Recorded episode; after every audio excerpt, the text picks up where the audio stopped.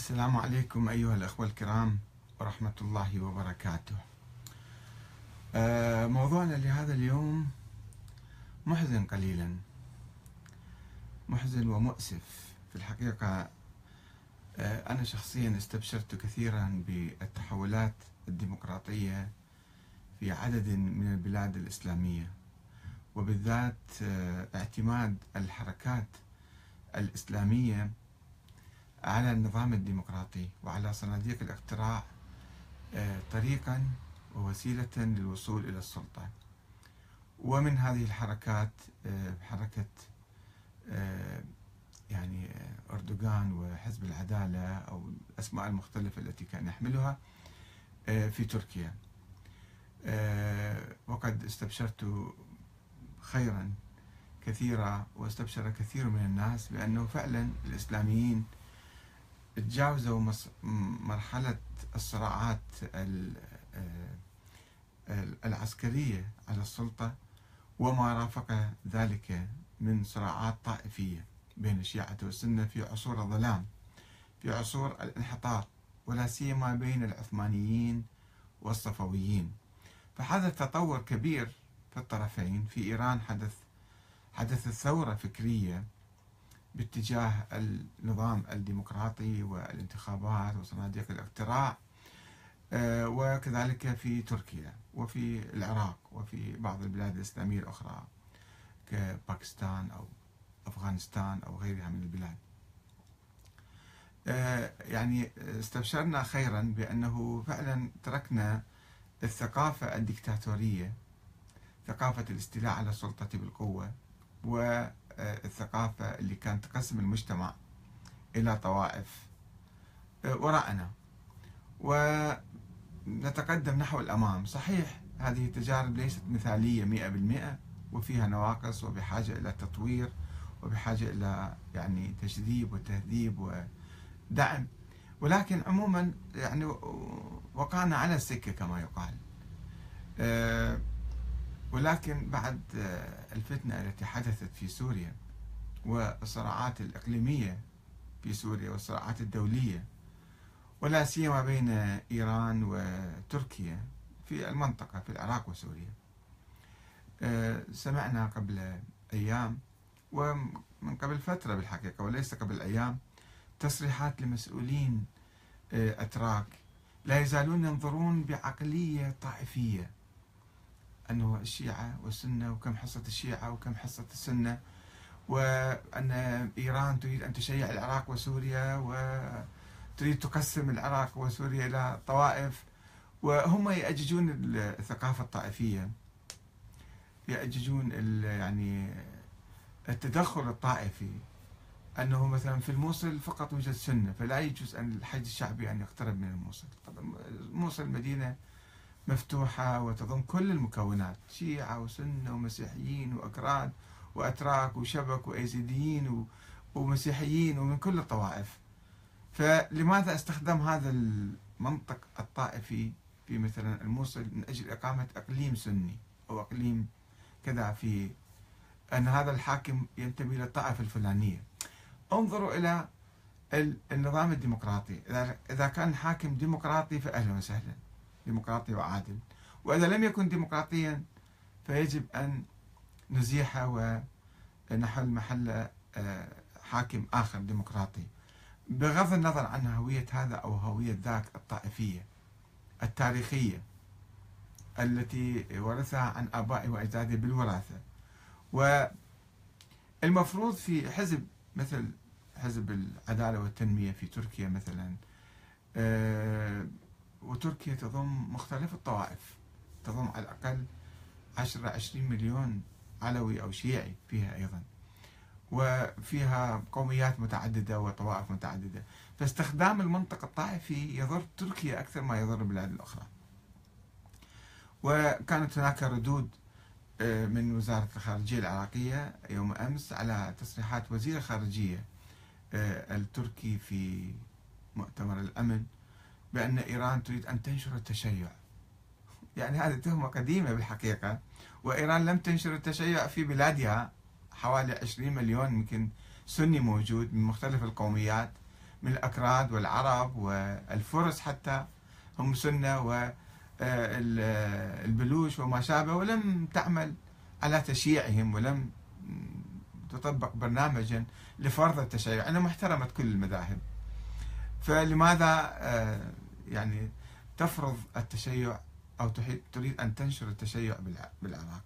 وإذا يرجعون المسؤولين الأتراك إلى 100 سنة لوراء إلى القرن التاسع عشر عندما انتشر التشيع في العراق في القرن الثامن عشر والقرن التاسع عشر المسؤولين الأتراك العثمانيين حاولوا الوقوف تجاه هذا المد الشيعي وقالوا بأن العراق أصبح أغلبية شيعية. حتى رشيد رضا في مجلة المنار كتب عن ذلك قبل مئة سنة. وقال أنه يعني ما هي المشكلة؟ ناس ما كان عندهم دين ما يعرفون الإسلام شنو. ناس بدو أو أو ناس يعني بدون أي ثقافة دينية وأصبحوا شيعة. انتشار التشيع العاطفي وإلا التشيع الآن في جوهرة أيضا لا وجود له. التشيع الإمامي. أنه آه، آه، الإمام يحكم آه، يكون معين من قبل الله تعالى ومن سلالة معينة ومثلا معصوم. هذا فكر قديم تاريخي. في مظاهر شيعية في العراق عواطف. في عواطف في بعض الطقوس بعض التقاليد. لا تضر. وفي تركيا أيضا حتى في الزمن العثماني البكتاشية مثلا. رغم الحملات التي قام بها السلاطين الأتراك ضدهم ولكنهم امتدوا حتى في داخل تركيا وكانوا يؤمنون بالأئمة الاثني عشر. وكانوا يعني يحبون أهل البيت وما استطاع العثمانيون اقتلاع آه، حب أهل البيت أو المد الشيعي بمختلف صوره العلوي والمقداشي والإمامي وما شابه. آه، رغم أنه سلطان سليم الأول الذي نصب نفسه خليفة لرسول الله وأمير المؤمنين قام بمذابح جماعية ضد الشيعة في في الأناضول وفي حلب. بعد ما قضى على آه، قنصاء الغوري المملوكي اللي كان يحكم سوريا ومصر وكان له بطولات في مقاومة البرتغاليين في الخليج وفي البحر الأحمر وفي آه، البحر الأبيض حتى وفي آه، حتى وصل إلى الهند والخليج. اجى حارب هذا الحاكم اللي هو كان شافعي. وكان سني. قضى عليه في مرج دابق آه، اجتاح سوريا وذهب إلى مصر وأخذ آه، الخلافة من العباسيين. هي كانت خلافة رمزية عند العباسيين. المماليك كان لقرون يحكمون مصر وسوريا مع بعض. والحجاز أيضا. كانوا يحكمون وهم كانوا يعني آه، ملوك عاديين. مماليك وملوك في نفس الوقت. والخليفة العباسي حوالي 200 300 سنة سلسلة من الخلفاء العباسيين آه، اللي انتقلوا للقاهرة بعد بعد سقوط بغداد. فالمماليك نقلوا أحد الخلفاء واستمرت سلسلة من الخلفاء العباسيين. فذهب آه، سلطان سليم الأول إلى مصر وأخذ يقال أنه اختطف الخليفة المتوكل على الله وذهب به إلى الأستانة و أخذ منه الخاتم والشعرة وبعض آثار النبوة كما يقولون وهي موجودة في المتحف التركي في إسطنبول. إيه، وأصبح خليفة وأصبح أمير المؤمنين. ولكنه إيه، قام طبعا هو جاء بعد ما صف أخوانه وصف أبنائهم والمعركة إيه، على السلطة بين العائلة العثمانية. قديما يعني قبل سلطان سليم وبعد سلطان سليم استمرت وما كانوا يكتفون بقتل الأبناء والإخوان وحتى زوجاتهم. أبنائهم وزوجات الإخوان. آه، ليكون حامل. في مرة واحدة أحد السلاطين العثمانيين آه، الخلفاء اللي يسمون نفسهم خلفاء سبعة من نساء إخواني إخوانهم آه، إخوانه قتلهم. قتل هؤلاء النسوة. وحتى يقال حتى طفل رضيع قتل سليم سلطان سليم. وكان في نقاش قتله هو ولا ما قتله ولا وجد آه، يعني غرق هذا الطفل الصغير عمره ستة أشهر. أنا لا لا أريد أن أتحدث عن هذه المآسي في عصور الظلام آه، ولكن والمذابح التي أقاموها أقامها السلطان سليم بالذات خوفا من دعم هؤلاء الشيعة في الأناضول. أتراك كانوا أيضا أتراك وأكراد وعرب في حلب. يدعمون نظام منافسه الشاه إسماعيل الصفوي. طيب بعد ذلك لم يكتفوا لم يكتفي بهذا لم يكتفي بهذه المجازر وإنما أصدر فتوى فتوى بقتل الشيعة واستحلال دمائهم وسبي أموالهم سبي نسائهم واحتلال يعني استحلال أموالهم. وحتى إبطال زيجاتهم. والفتاوى كانت جاهزة ذيك الأيام في عصور الظلام المتخلفة التي تسمى بالخلافة. حتى هناك فتاوى كثيرة من هؤلاء الشيوخ تيكاوي يعني فتاوى جاهزة كانت. الخليفة يريد أن يقتل أبنائه وأخوانه يعطي فتوى. أي أقتل هذا جائز لأنه حتى فتاوى وقائية بالقتل الوقائي ولم يقوم بأي شيء. لم يقوم بأي عمل تمرد أو أو عصيان. احتمال أن هؤلاء في المستقبل ينافسون هذا أول ما يستولي على السلطة ويصبح خليفة يقتل كل إخوانه يقتل كل منافسيه شيء فظيع كان فظيع باسم الإسلام وباسم فتاوى بها غطاء ديني فتاوى. من هذه الفتاوى؟ فتوى ابن الكمال المفتي شيخ الإسلام علامة الزمان تعال شوف الألقاب اللي يطلقوها عليه. بقتل الشيعة وتكفيرهم واستباحة دمائهم وهاي الفتوى يستفيد منها داعش.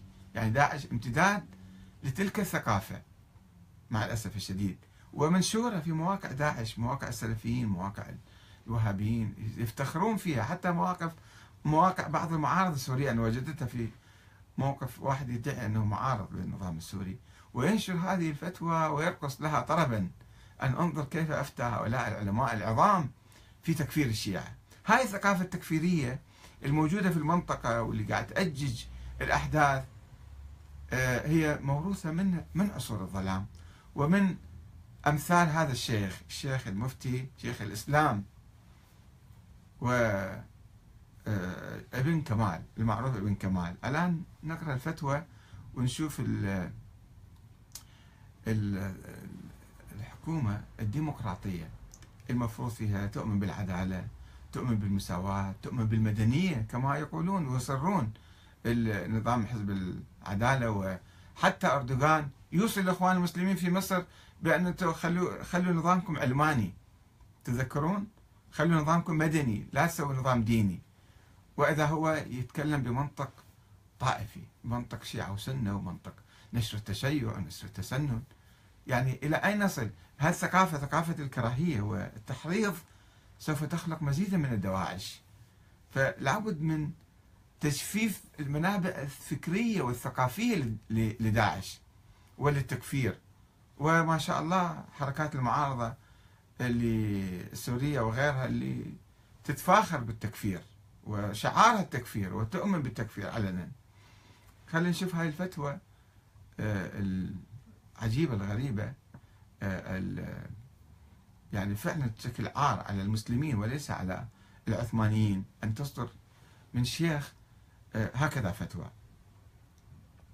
فعنواننا اليوم متى تتحرر تركيا؟ الديمقراطية لتدعي الديمقراطية من ثقافتها الطائفية العثمانية التاريخية. وفعلا تلتزم بالمبادئ الديمقراطية. مو كل يوم تنقلب يوم تتكلم بالديمقراطية يوم تتكلم بالطائفية. فتوى مفتي السلطان سليم الأول شيخ الإسلام ابن كمال باشا. ولد سنة 873 هجرية وتوفي سنة 940 بتكفير الشيعة واستباحة دمائهم وأموالهم وسبي نسائهم وإبطال عقود زواجهم. مو فقط الشيعة حتى من ينتقد المذهب الحنفي أو المذهب الكذا أيضا هذا نفس الحكم يجي. الآن نشوف الفتوى. الحمد لله العلي العظيم القوي الكريم والصلاة على محمد الهادي إلى صراط المستقيم وعلى الذين اتبعوه في الدين القويم. وبعد قد تواترت الأخبار والآثار في بلاد المسلمين. أوقف عند كل نقطة. تواترت الأخبار. يعني الإعلام العثماني سماه تواتر هذا. وديار المؤمنين أن طائفة من الشيعة قد غلبوا على بلاد كثيرة من بلاد المسلمين كانوا ذلك كفار جايين من برا يعني. حتى أظهروا مذاهبهم الباطلة. فأظهروا سب الإمام أبي بكر والإمام عمر والإمام عثمان رضوان الله عليهم أجمعين. دول الصفويين كانوا يفعلون ذلك. وأنهم كانوا يستحقرون ليس كل الشيعة فقط الصفويين ونظام الحكم يعني. حتى أظهروا مذاهبهم وأنهم كانوا يستحقرون الشريعة وأهلها. كيف يعني لا تسألوا؟ ويسبون المجتهدين. أي مجتهد مثلا؟ يسبون المجتهدين مو فقط الخلفاء السابقين. زعما منهم بأن سلوك مذهب هؤلاء المجتهدين لا يخلو عن مشقة بخلاف سلوك طريق رأسهم ورئيسهم. ربما يقصد حتى مجتهدين الشيعة لا أعرف. آه الذي سموه بشاه إسماعيل. فإنهم يزعمون أن سلوك طريقه في غاية السهولة ونهاية المنفعة ويزعمون أن ما أحله شاه إسماعيل فهو حلال وما حرمه فهو حرام. كيف؟ من أين ثبت عنده يعني مو مشكلة المهم النتيجة وقد أحل شاه الخمر فيكون الخمر حلالا. طبعا ما شاء الله على الخلفاء العثمانيين وهم يدعون أمرة المؤمنين كانوا يشربون الخمر والحفلات الماجدة والحريم والنساء. وبالجملة أن أنواع كفرهم المنقولة إلينا بالتواتر دائما في تواتر بالموضوع. المنقولة إلينا بالتواتر مما لا يعد ولا يحصى. فنحن لا نشك في كفرهم بل تكفير بالعموم مو تكفير بالخصوص لا. كل الشيعة صاروا كفار. لا نشك في كفرهم وارتدادهم وأن ديارهم دار حرب وأن نكاح ذكورهم وإناثهم باطل بالاتفاق. فكل واحد من أولادهم يصير ولد الزنا لا محالة. وما ذبحه واحد منهم يصير ميتة الخراف والجمال والأبقار وإن من لبس قلنسوتهم الحمراء مال الصفويين المخصوصة بهم من غير ضرورة كان خوف الكفر عليه غالبا. إذا واحد لبس قلنسوة فهذا بعد شوي يصير كافر.